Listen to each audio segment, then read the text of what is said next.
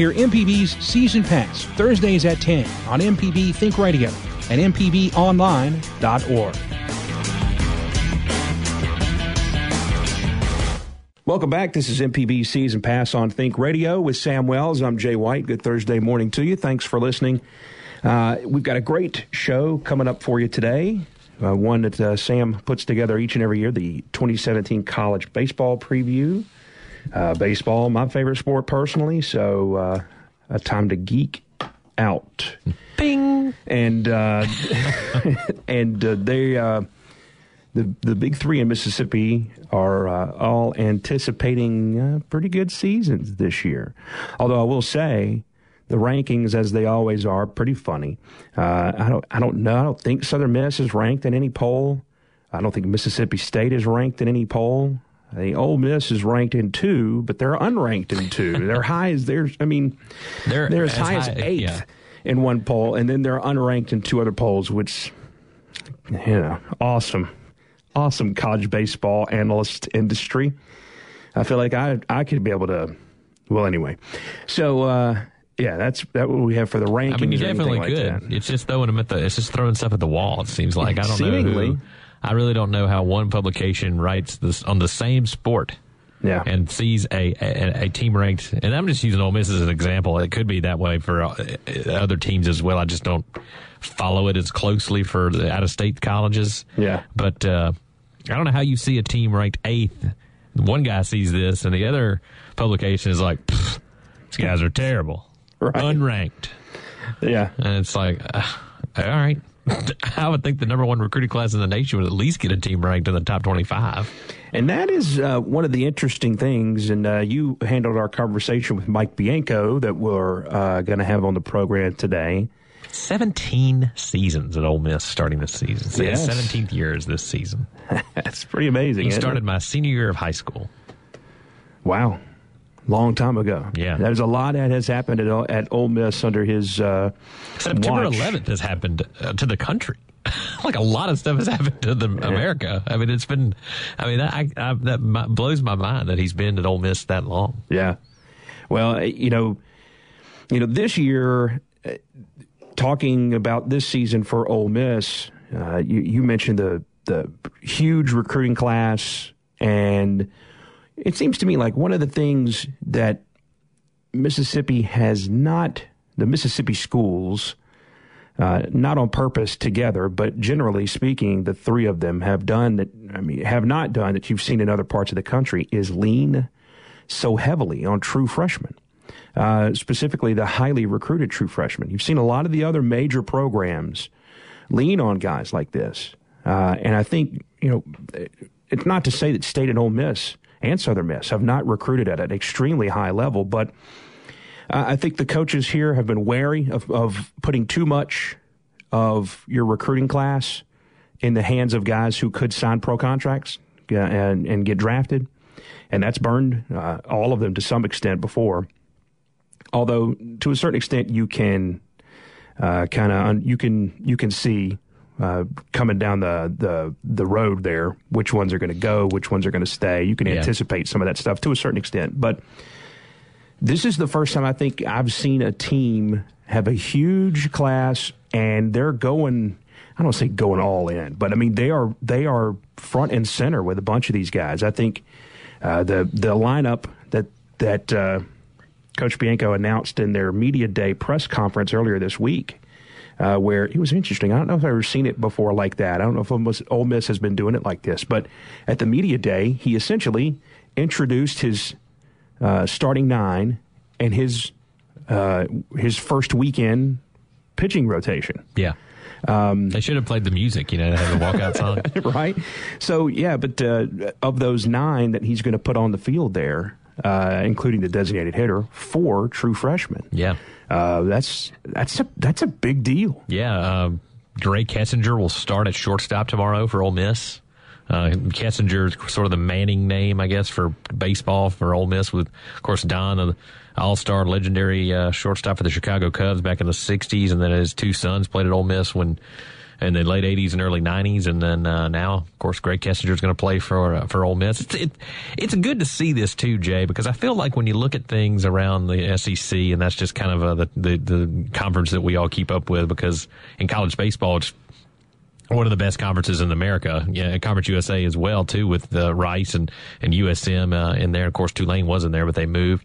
Uh, but the, the the programs that win big win big with freshmen who play and contribute and continue to grow with the program, like LSU, like South Carolina, and like Florida. Florida is one of those teams that has had number one. They've had pitchers who have gone number like in the top ten that go to college and dominate and send the Gators to College World Series and SEC Championship uh, Series as well uh, in, in the uh, SEC tournament.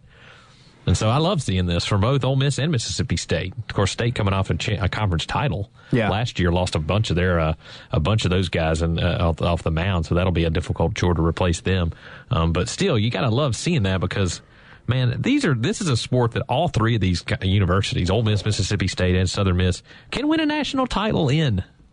And I love seeing them go in and try to do it. I mean, it is not that they couldn't do it in basketball or football, but it is a real good possibility that they could do this in college baseball year in and year out. Well, I'll tell you this. Uh, I've been talking about this, uh, the sports radio show that I do in Jackson each afternoon.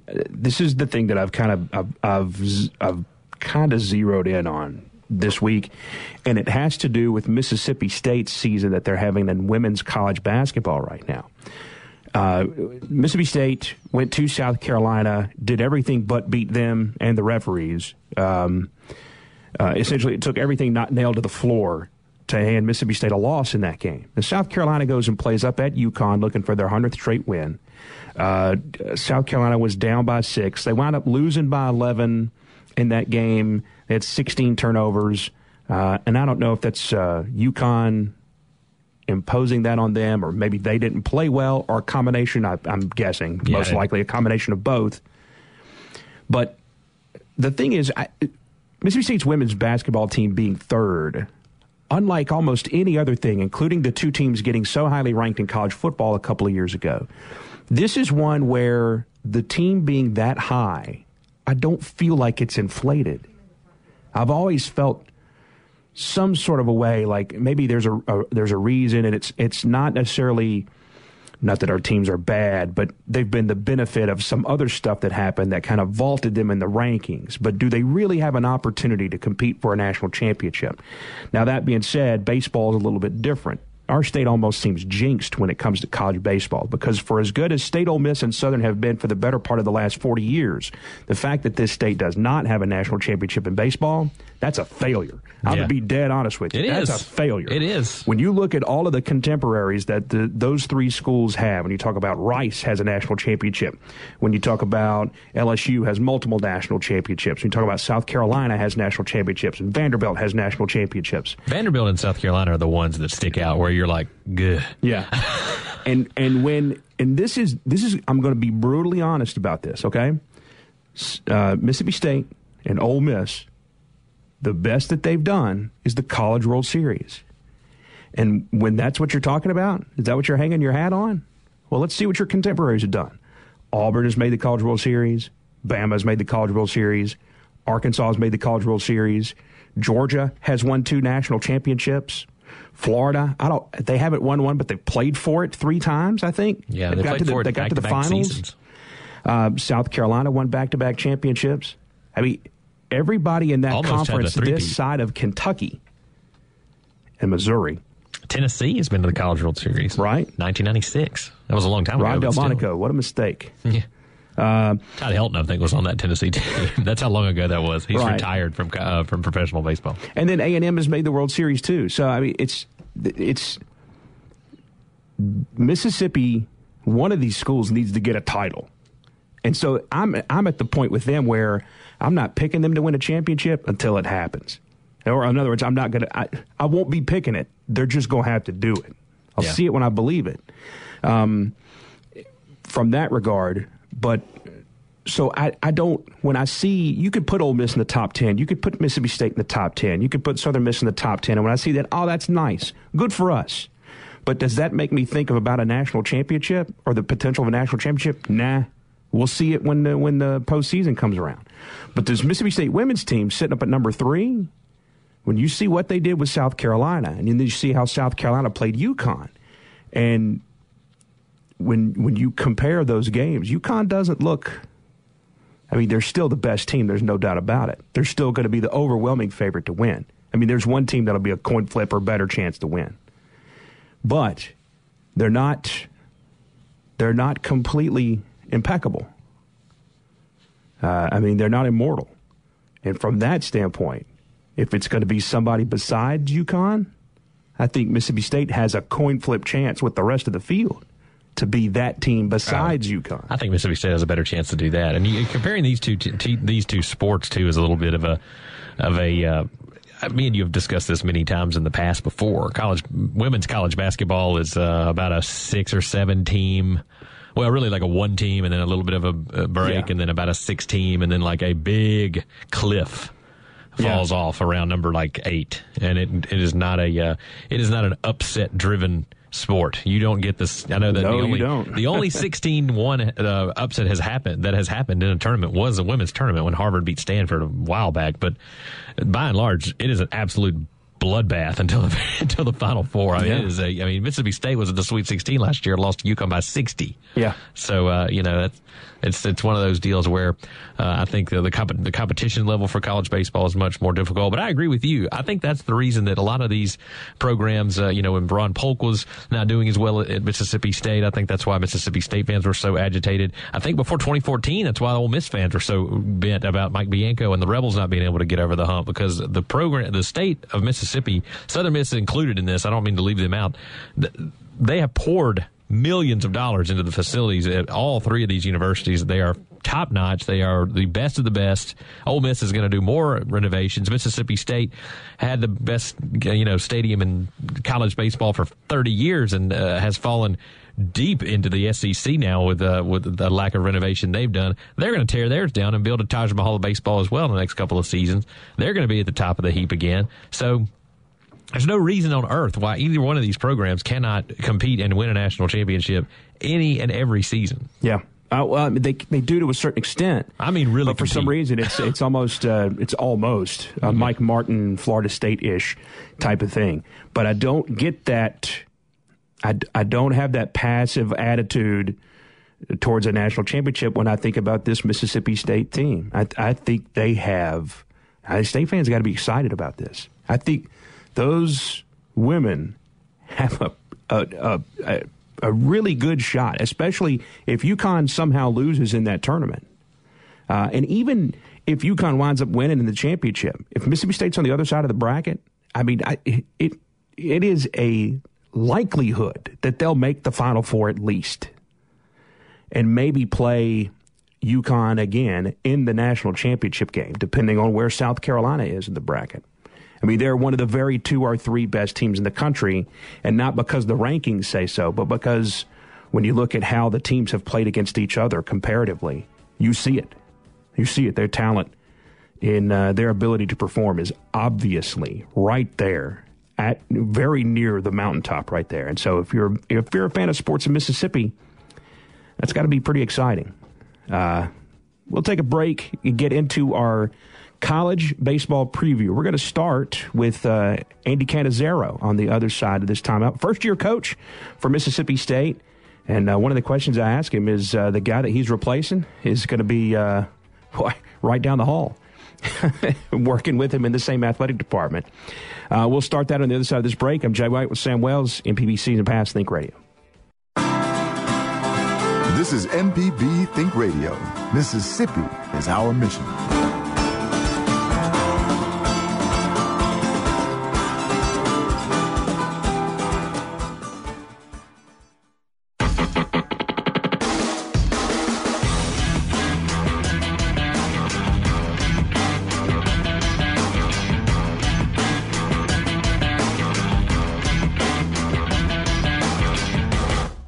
Welcome back. This is MPB's Season Pass on Think Radio with Sam Wells. I'm Jay White. Andy Cannizaro is the new head baseball coach at Mississippi State, and he joins us on the program now. Coach, we appreciate your time. How are you? Hey, guys, I'm doing great. Thank you for having me on, and, and obviously looking forward to talking about Mississippi State baseball and you know, the start of our 2017 season, man. So we're we're really looking forward to it and can't wait to get cranked up. I, I got a bunch of questions, including number one, uh, the the guy who you are replacing. He's your boss. Uh, what did he tell you about what his role would be with what you do as the head baseball coach and uh, him being the athletic director at the university now? Yeah, absolutely, and, and and that's a great question. And you know, obviously, John is, has been a you know tremendous head baseball coach here in the Southeastern Conference over many years, and did a tremendous job at the University of Kentucky, and did a great job here at Mississippi State. And now with him being the athletic director, and you know, John is a um, outstanding sounding board for myself in terms of you know just being able to communicate with him as much and as often as possible as I need to, and you know, with him being the AD now, you know, he certainly understands the, the resources that we need and the things that it takes to be successful in this league. And, you know, he's always there for me whenever I need him. Uh, he and I do not speak every day. You know, I, I, I'm not in constant communication with John, but, you know, that's one of the great things about John is, you know, he, he is allowing me to do, to do my job and, you know, he has, he has entrusted this program to myself and our staff and, you know, he wants nothing but the best for Mississippi State baseball as a as a former player here, and then as the previous head coach here. So, you know, he's been sh- extremely supportive. He's always here for us, whatever we need. You know, John has been there for us, and, and looking forward to a tremendous working relationship with John. Coach Cannizaro, uh, you came from LSU. Obviously, you saw what this program did a year ago, winning the SEC regular season championship. You were hitting coach for the LSU. Can you talk about your hitting style, and uh, have you been able to work with Jake Mangum at all? Yeah, you know, obviously, you know, we we had a tremendous amount of success at LSU the the two previous seasons, and you know, guys, I guess if I could talk about my philosophy to hitting, it's you know, we're going to be aggressive, we're going to hunt the fastball. When we get to two strikes, we're going to put the ball in play. We're going to put pressure on the defense. You know, on the bases, we're going to look to steal bases. We're going to look to take the extra base. We want to be an aggressive minded offensive team you know, that's constantly applying pressure to the other team, making them handle the baseball, making them pick it up and throw us out. We take a lot of pride in, you know, our two strike approach. What we're going to do with two strikes, we're not going to be an easy out. We're not going to keep, the ball in the air. With two strikes, we're going to put the ball in play. We're going to put it on the ground. We're going to make somebody throw us out. We're going to eliminate the strikeouts. We're going to force the other team to beat us. And that's a that's the philosophy that I've had pretty much my whole life, and you know that's the philosophy that I used to play by. So now, you know, in my coaching career, I feel like we have a lot of success that way, um, and our guys have really bought into it. Our guys are really uh, swinging about well right now. We're looking forward to a, a, a really offensive season and one that we're looking to get cranked up here Friday, four o'clock against Texas Tech University. Coach, you inherited a conference championship team uh, and a team that made a super regional. It's interesting, uh, you know, Scott Berry, who's at Southern Miss, he inherited a College World Series team at Southern Miss. And it's interesting because uh, walking in the door, um, it's not like you can turn them around and be the hero. You are inheriting quite a, a, burden in terms of wins and losses right off the bat. How do you approach that as uh, as the new guy? Yeah, that's a tremendous question, and I think one of the things here you know, in terms of a first year head coach taking over a program that's had so much success in the past, is last year's team lost 12 guys off of the SEC championship team and super regional team here at Mississippi State. So this is a very young, inexperienced roster at this time.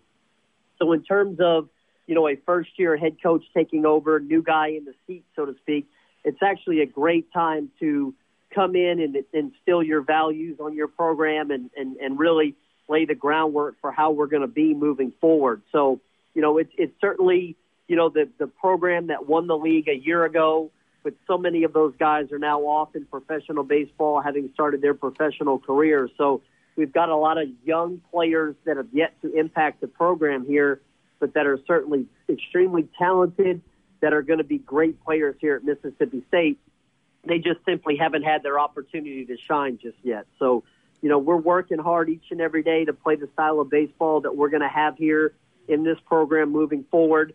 And I'm just going to do everything I possibly can to continue to raise the bar of the program that Ron Polk started years ago and that John Cohen did such a great job in continuing to build and continuing to make Mississippi State a national powerhouse in baseball and it's certainly you know a, a tremendous honor for me to be here, and I'm going to do everything I can to continue to build upon the winning tradition that Mississippi State baseball has. Talk about your pitching staff and what it'll look like, uh, your weekend rotation, and what it'll look like this weekend as you start the season against Texas Tech.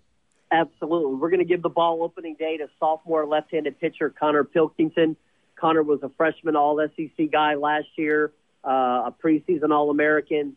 He's a six foot three, 230 pound left handed pitcher that's going to run his fastball up to 92 or 93 miles an hour with a really good changeup and a breaking ball for strikes. So have a tremendous amount of confidence in Konnor. Um, in my opinion, he's going to go on to be the next great Mississippi State pitcher uh, to lead this program next year through the Major League Baseball draft. As you know, could certainly be a first round draft pick a year from now, type of thing. So um, feel really good about handing him the ball on Friday.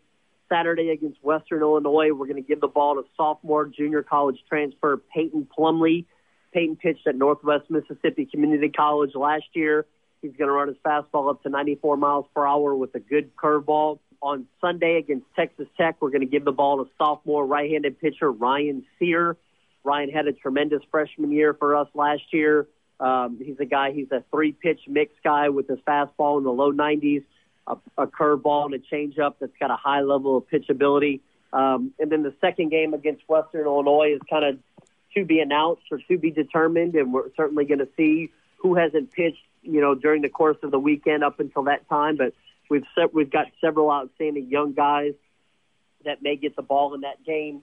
Maybe one being a, a, a freshman right-handed pitcher, Graham Ashcraft from Alabama, that's gonna that has tremendous arm talent, to run his fastballs into the mid to upper 90s a guy that's going to be an outstanding arm here at Mississippi State, and we look forward to big things from Graham. Gary Henderson comes in from uh, Kentucky. He's the pitching coach. How much? I know you focus on, focus on offense, and, and he's got a great reputation uh, with, with, you know developing and handling pitching staffs. How much delegation or how much leeway do you give him? I, I mean, I know you were just rattling off all the assignments right there. I just wonder how much uh, where you draw a line between what the coach does involving the pitchers and, and how much you leave to him, and, and how much trust you have in him how that's developed so far?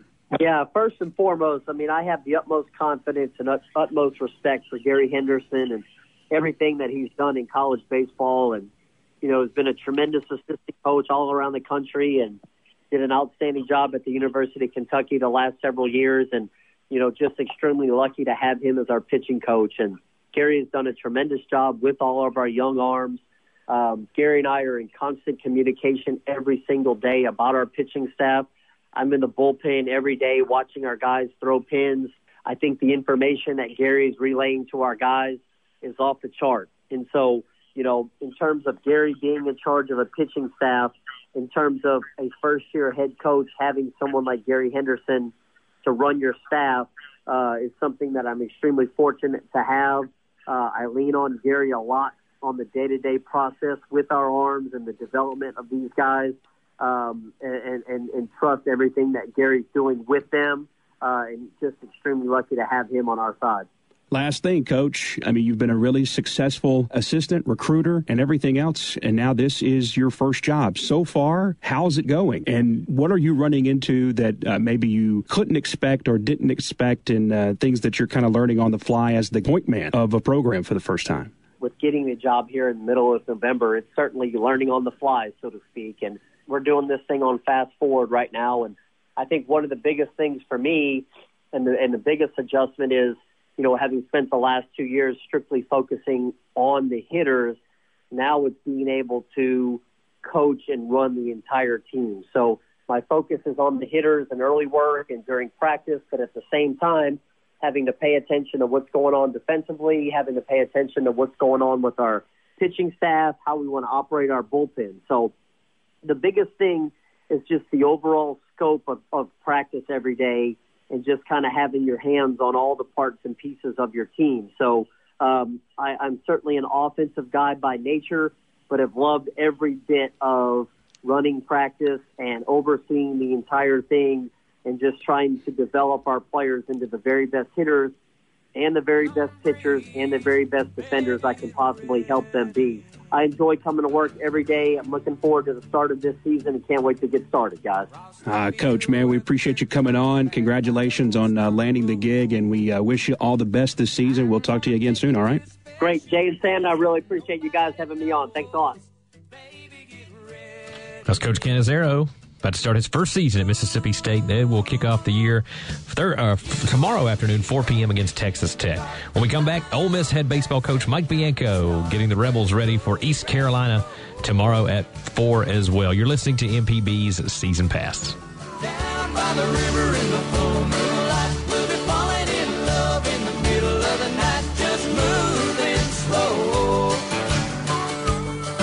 Can trust in radio built around you.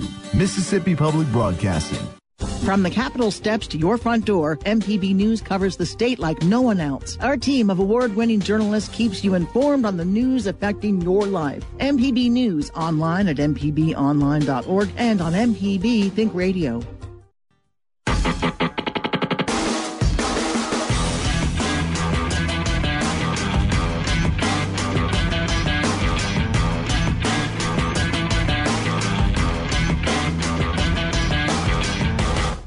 This is MPB Season Pass with Jay White. I am Sam Wells. Pleasure to be joined once again, Coach Mike Bianco. Coach, it's your 17th season, man. It seems like yesterday you just got there. It really does. Uh, you know, uh, time flies when you're having fun, but excited, as you said, uh, you know, opening day, you know, a couple days away, and excited to get on the field and play somebody with a different uniform. You are in a select club that I don't know if you know you are a member of. You are a head coach who coached someone who is still alive who won the World Series for the Chicago Cubs. Chris Coghlan, of course, was on the Cubs right. roster this season when they won. Have you talked to Chris? I mean, that's got to be just a whirlwind experience, not only winning the World Series, but to do it with such a and to break the uh, the greatest curse in uh, North American sports. Yeah, you know, I've talked to Chris, you know, leading up to it, and and actually, uh, you know, was able to go to Game Six with my son. Oh man! Uh, and, uh, courtesy of Chris, and uh, you know, be able to uh, speak to him, you know, for a few minutes before the game, and uh, that was the you know the game in Cleveland before Game Seven uh, in, the, in the championship with their backs against the wall. But you know, so proud of him, and and you're right, and and I think what was neat is to kind of get a perspective from from you know a player that's actually you know in it. You know, remember you know talking to him you know somewhere in maybe August or September, and you know he was you know a utility player, and you know just had a role of pinch hit, come get a start here or there in the outfield, and played everywhere basically on the field, and and I remember him just talking about you know how neat it was and how what an honor it was to be a part of what you know I think everybody at that time was hoping that it you know they they had a, had a chance, but it was so far yeah. in the future. You know, there's so many games that they would have to win and tough series, but I think those players felt that you know back in you know August, you know that uh, uh, it was going to be something very special. Coach, you landed the first number one class in Ole Miss athletic history. Talk about their impact and what they'll do to get on the field this season. I'll tell you, Sam, when, when they, you know, got on campus, you know, this fall, we knew they were very talented and a class that, you know, was recognized by a lot of publications as the best in the in the country. But one of the biggest challenges I think for college baseball coaches is can you get those kids to play like they did in high school? And I think to the, the average fan, they go, well, what, do, what do you mean? You know, you know, certainly they can do that, but you know, a lot of times the pressure of you know stepping on the field, you know, in, uh, in the SEC program, and you know where there's competition for the first time they step on the field, they're not the best player on the field. I mean, you know, you got to imagine that when they're 18 years old, leading up to this point, every team they've ever been on, they're the best player, and now all of a sudden, you know, they're they're, they're in a bullpen, and there's you know five guys better than them. They're they're they're standing in the infield, and they're looking at Tate Blackman and Colby Bortles and you know, preseason All Americans, and you know they've never had a college at bat, and so a lot of times that pressure, that uh, that maybe uh, sense of uh, uh, unconfident feelings go in their head and and they don't play the same. And uh I'm really proud because I think the staff has done a terrific job with these guys and uh the young kids have played so so well through the fall and early spring and and really look mature out there. They don't uh, they don't look nervous. They don't look unsure. And uh now it'll, be real this weekend and so hopefully that'll continue. But uh I'm proud of what they've done to this point to prepare themselves for the for the first weekend. Yeah and it seems like Grae Kessinger may earn himself a, a starting shortstop uh, spot. He'll be putting the jersey on that his granddad and his uh, and his dad and his uncle put on. No, you're exactly right, and uh, and he will. He'll be starting at shortstop on Friday, and third generation, uh, third generation, you know, Kessingers, and I, you know, I, uh, you know, I, I remarked early in the fall that you know Don Kessinger is like the Archie Manning, you know, baseball, and and and, even, and really when you look at Grae, I mean, it would be like Eli's son, uh, you know, playing you know quarterback here, and so you know it's you know the third generation to to, to run out there, uh, not not only in the uniform but to, to start at shortstop, and uh, I'm excited for him. You're right. He he's played you know terrific and uh, very very mature and you know, uh, reminds me a lot. I was at Texan back and forth with Zach Cozart, a kid that was a star here 10 years ago, uh, that's now the starting shortstop for the Cincinnati Reds, and uh, talking about he was he was commenting how, how how the great things that he's heard, heard about Grae, and you know maybe the best compliment I could give Grae was you know he reminds me a lot of Zach Cozart. We spoke to on this show. We spoke to the Oxford High School head baseball coach and asked him, you know, it's got to be tough uh, coaching out there. You know, your sons are playing on the field. Uh, he, he has a Kessinger out there too with Keith and Don Kessinger there. A lot of baseball knowledge around the around the Oxford High School program. They do a great job over there. Obviously, they they don't need any help from us. They've won two back to back state championships, and uh, I got two boys in the pro or three boys now. A, a freshman that just you know got to, to high school this year. So for the first time ever, we'll have three kids on one team. So we'll we'll still be watching a lot of uh, Oxford baseball. You spoke about him earlier, but uh, I, you and I spoke around the same time last year about Tate Blackman coming off a tough freshman year. Boy, he rebounded exceptionally well uh, in his sophomore campaign. Uh, just talk about him and what his role on this team will be, leadership wise, and also he was a draft eligible sophomore and decided to come back. So that's uh, it's got to be big for your, a big shot in the arm for the program this season. No, you're exactly right. You know, Tate uh, two years ago came in and uh, had a lot of uh, accolades and preseason, you know, hype surrounding him, and and he'll be the first to admit it that he just didn't handle it very well. You know, the pressure got to him, and uh, he had a you know very tough uh, you know freshman year, but worked really hard with Mike Clement, our hitting coach, you know, in the off season, and and to to uh, to Tate's credit, you know, he he just warred. He didn't he didn't blame anybody. Uh, he just knew that you know he didn't handle it well, and he's got to play better. And he came out and had an outstanding freshman year and batted in the middle of the lineup, you know, the whole year. You know, maybe our most consistent hitter from day one to the end. And uh, you know, this year, obviously, you know, coming, you know, passing up, you know, the the offers to to play Major League Baseball and to come back your your your junior year and you're you're right. He was a uh, you know draft eligible sophomore because of age. You know, Tate comes back with a little different role. Not only do we need him to be you know one of the you know uh, hitters that carries this lineup, but but we also need him to show a lot of leadership because he's only one of eight upperclassmen. We got two seniors and six juniors, and and so you know a little different role for him you know off the field as far as you know leadership in the dugout and in the locker room and even on the field. And uh, really proud of the way he's handled himself. We knew Colby because Colby was a, a leader for us last year and a captain, and you know has uh, been terrific. And you know, Colby has that presence. You know, Tate's never had to fill that role before, but he's done it beautifully since uh, he stepped on campus back in August. Coach, you lost a lot of your weekend rotation uh, with Brady Bramlett being gone and uh, and your number two starter getting drafted. Uh, what's the rotation going to look like this weekend against East Carolina? We'll start off on Friday night with David Parkinson, and David really took over that number two spot about you know midway through the season last year. I think he ended up with like a six and one record. He started the season out of the bullpen uh, and uh, you know pitched so well for us. And when the when the rotation looked uh, not as secure as it probably needs to be in SEC play, we made a change and, and moved David Parkinson to that number two spot. And from then on, he just rolled.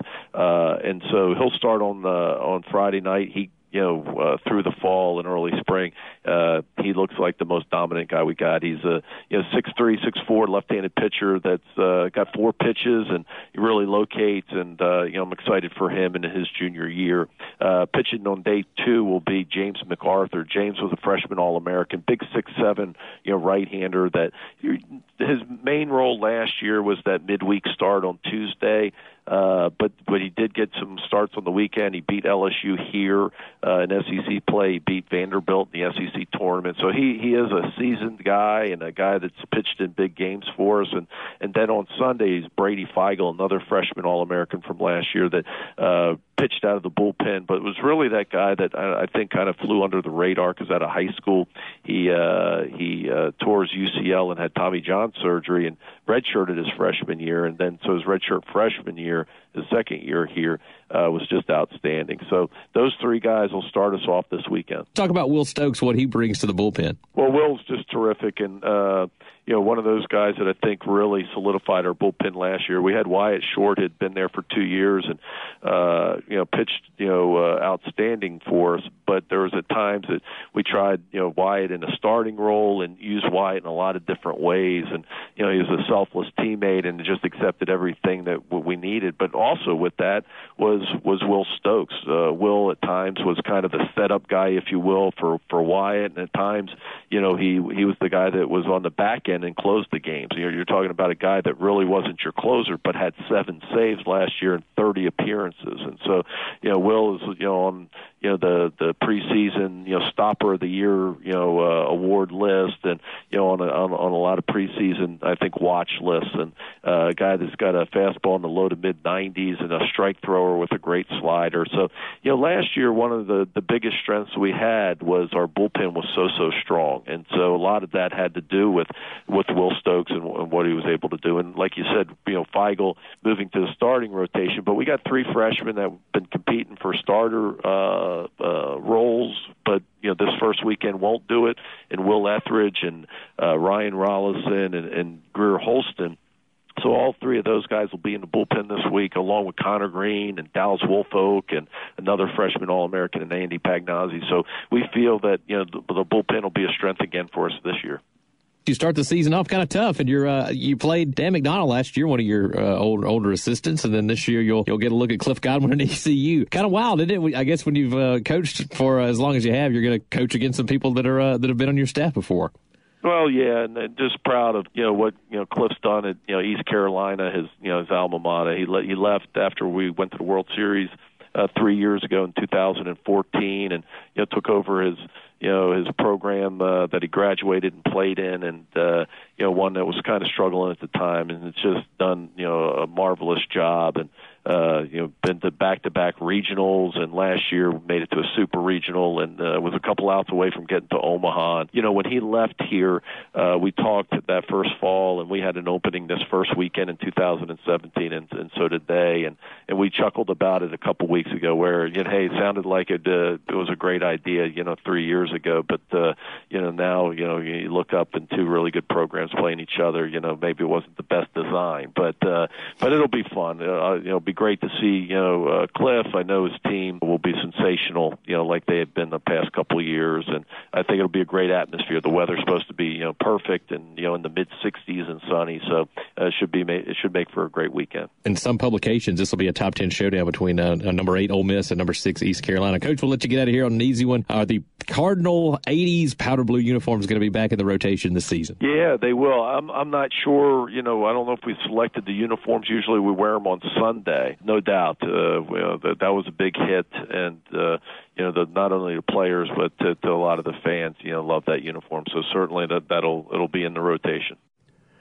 Mike Bianco, the head baseball coach at Ole Miss. Sammy said entering his 18th, 17th, 17th season. season. Okay. Uh, so, yeah, Ole Miss, depending on what poll you look at, top 10 team.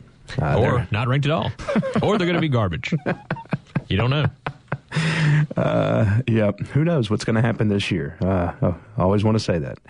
All right, uh, our thanks to Coach Bianco. Coming up right now, we have Scott Berry, the head baseball coach at Southern Miss the Golden Eagles returning off a, a 2016 Conference USA championship season. And uh, Sam and I talked to him uh, earlier. I talked to him earlier this week and started the conversation asking him about uh, after losing a lot of uh, some of their offensive pieces from last year. What is the uh, what's the uh, makeup and the identity of this 2017 Eagles team? Well, I think more than anything, we're going to be more offensive than we are probably on, on the pitching side. We we lost a lot, JR, from last year's club. Uh, I think 315 innings total of work. So uh, that's a lot to make up. But you know, we do have the uh, the potential and ability to score runs with our offense, uh, one through nine, and the depth that we have, uh, and how we choose to use it throughout a game. But I think defensively, I, I like the way that we have uh, have played defensively in the fall as well as this spring. Um, you know, we haven't made many mistakes.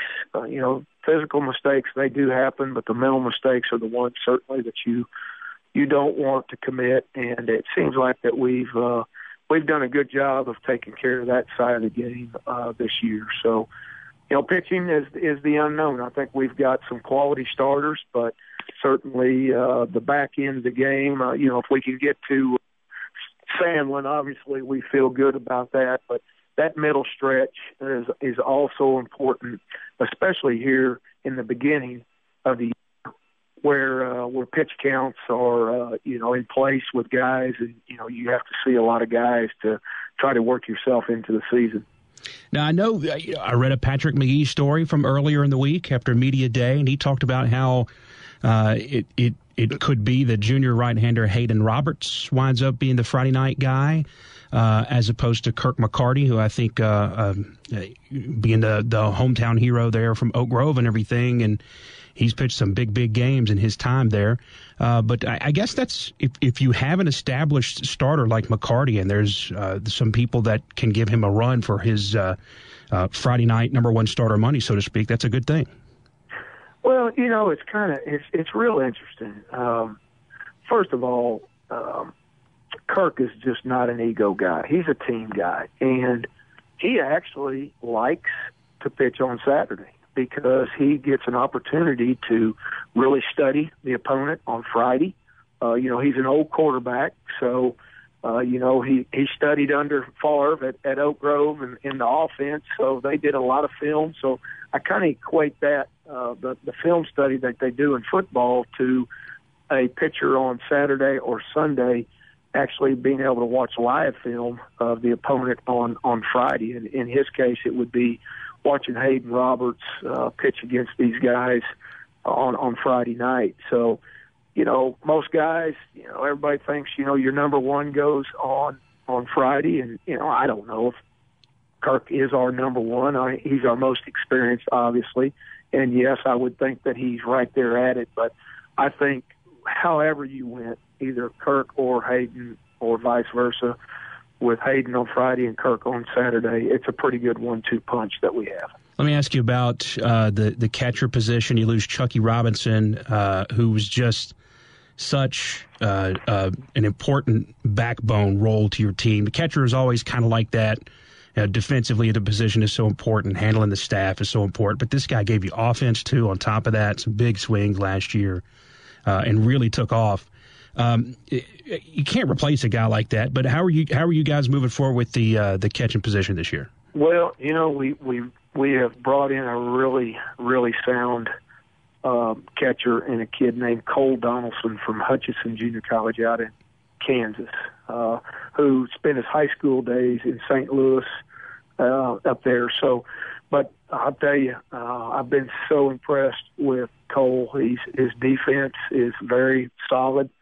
He possesses Chucky's arm plus. Uh, he has quickness. He receives well, and surprisingly, he uh, he's hit for some power. You know, in our inner squads, and he's left the yard a few times. Uh, he's certainly going to probably add some doubles just because he's very athletic and can run. And, you know, people, the body type's kind of like, and the actions are kind of like a, an old Benito Santiago, which was a, a very good catcher back in the 80s and early 90s uh, in the big leagues. And, and by no means am I saying that, you know, that's who he is, but he reminds me of what maybe he was at a young age. Very athletic, uh, long frame, um, loose, and uh, a very, very good arm and a lot of quick. Taylor Braley last year was off to an amazing start. Offensive Player of the Month uh, for February last year. Uh, runs into an injury, cuts his season short. You guys were remarkably able to keep up the offensive pace in spite of losing such an important piece. What, if any, effects are you seeing from that? And he's coming back, and uh, uh, he might throw some. I see. Also, what are you, what are you expecting from him this year? You know, I think you know he was such a remarkable two-way player in high school at Oak Grove, and we haven't utilized uh, his his ability on the mound his first two years here just because we really haven't had to. Uh, now he has, I think, probably has about five innings total in his two years here, but I think that that will probably significantly increase this spring and how we use him. Uh, you know, I think he he certainly has the potential to really help you there. He's much more physical now to to withstand the endurance and uh, and the stress that's put on the body uh, at our level. You know, it's one thing at the at the high school level, but you know, here at our level, it's it's every day. I mean, you come out, you work every day, so the stress level physically on your body's a lot more. And his body's matured; it's much stronger. It's a much better baseball shaped body now, and uh, you know, we look for him to to help us both on the mound and and in the field at third base. Nick Sandlin coming back this year. Uh, uh, uh, excuse me, Nick, not Jake. Jake had the big year last year, but that's another Sandlin on your roster right there. So, uh, are there what kind of expectations do you have for him coming up as a sophomore now?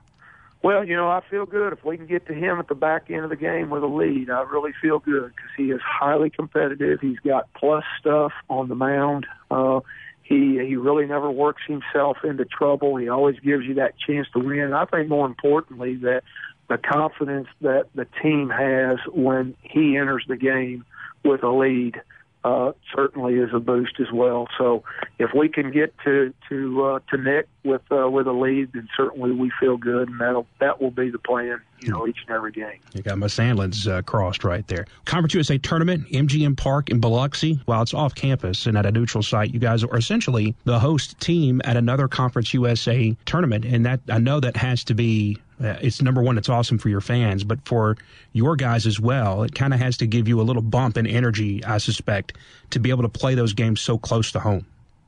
Well, we need to learn how to win down there. We're 0 and 2 right now. You know, we played last year, played Tulane in South Alabama, and uh, lost both those contests. So we, uh, you know, we need to figure out how to get down there and win in that park. And we'll get two opportunities in the regular season with uh, Southeastern Louisiana and Nicholls State on the schedule there. But, you know, obviously we have enjoyed the three years that we've had here at Pete Taylor. I don't feel like there's anybody in our conference that does it any better. Very few in the country do it any better than than our people, our volunteers, our community, mm-hmm. our our institution. Everybody makes this a great experience for the student athlete and the fan. Uh, no matter where they're where they're from. And I hear those compliments from all the opposing coaches or programs or fans. So, you know, we would love to continue to have it here, but uh, yeah, I guess the next best thing would be to keep it in state down the road about 70 miles at MGM, and uh, you know, it certainly is a great opportunity for our fans to not have to travel far and, and continue to see us play. Obviously, we've got to get in the conference tournament. There's only eight of the 12 teams that go, so we need to qualify ourselves to get in there. But uh, if you know, certainly if that if that happens, then our fans do have that advantage of not having to travel far and can go to the beautiful um, coast of Mississippi and and watch good baseball and enjoy enjoy that that view down there. So you got uh, uh, you have series now, weekend series uh, that the the athletics department has been working to get you guys with Mississippi State and Ole Miss. I know you've you've played the the one off the midweek uh, neutral site games in the past, and that's always been a lot of fun for the fans. And you guys have uh, more than held up your end of the bargain, uh, keeping you know all these things a, a rivalry with who's winning the games. But uh, what does it mean to you to be able to, and, and outside of the fact that you guys are are neighbors in state, uh, how, how important is it, you know, for scheduling purposes that you can play two really good teams like that uh, in terms of RPI and, and how that helps you guys working toward the postseason and to be able to have uh, three game series with those guys moving forward instead of just the one offs in the middle of the week? Right. Well, you know, RPI is everything. It's uh, you know, there's no crystal ball and trying trying to predict it. Obviously, there's there's certain programs and certain conferences that are always going to um, have that constant RPI that you need. So, with us being able to play Mississippi State, open up with them next year, three games, uh, you know, that that plays very big in, into the the total RPI over the year. Baseball, it's a little different, Jay, in that it's uh, coaches get together and they're not really opposed to, to not playing one another. The administrations don't really get involved with our schedules. It's it's all the coaches. And one good thing about uh, baseball in the state of Mississippi, we've always been able to get along and play with one another. And I think from a fan standpoint, obviously uh, they appreciate it very, very much because you know w- we would rather play in state than have to bring somebody out of state to to play, and when you can you can you know build build your sport off from each other right here. So it's a it's a great thing that we'll we'll play them here next year, and we'll uh, we'll follow up with their place in 2019 on the second weekend. We'll return the trip. Well, Coach, before we let you go, what are the goals and the expectations for this team? What are they striving for in 2017? I think the goals they don't ever change. It's just uh, you know it's a new year, it's a new challenge. You've got a whole new bunch of guys. We've got 16 new players that we've got to try to recreate the chemistry that I felt like was so magical with the 16 team and how those guys played together. And, and if we can do that, then I think we have a chance to be successful. But certainly we've got to get out there and make it happen. See you next Thursday at 10 for MPB's Season Pass.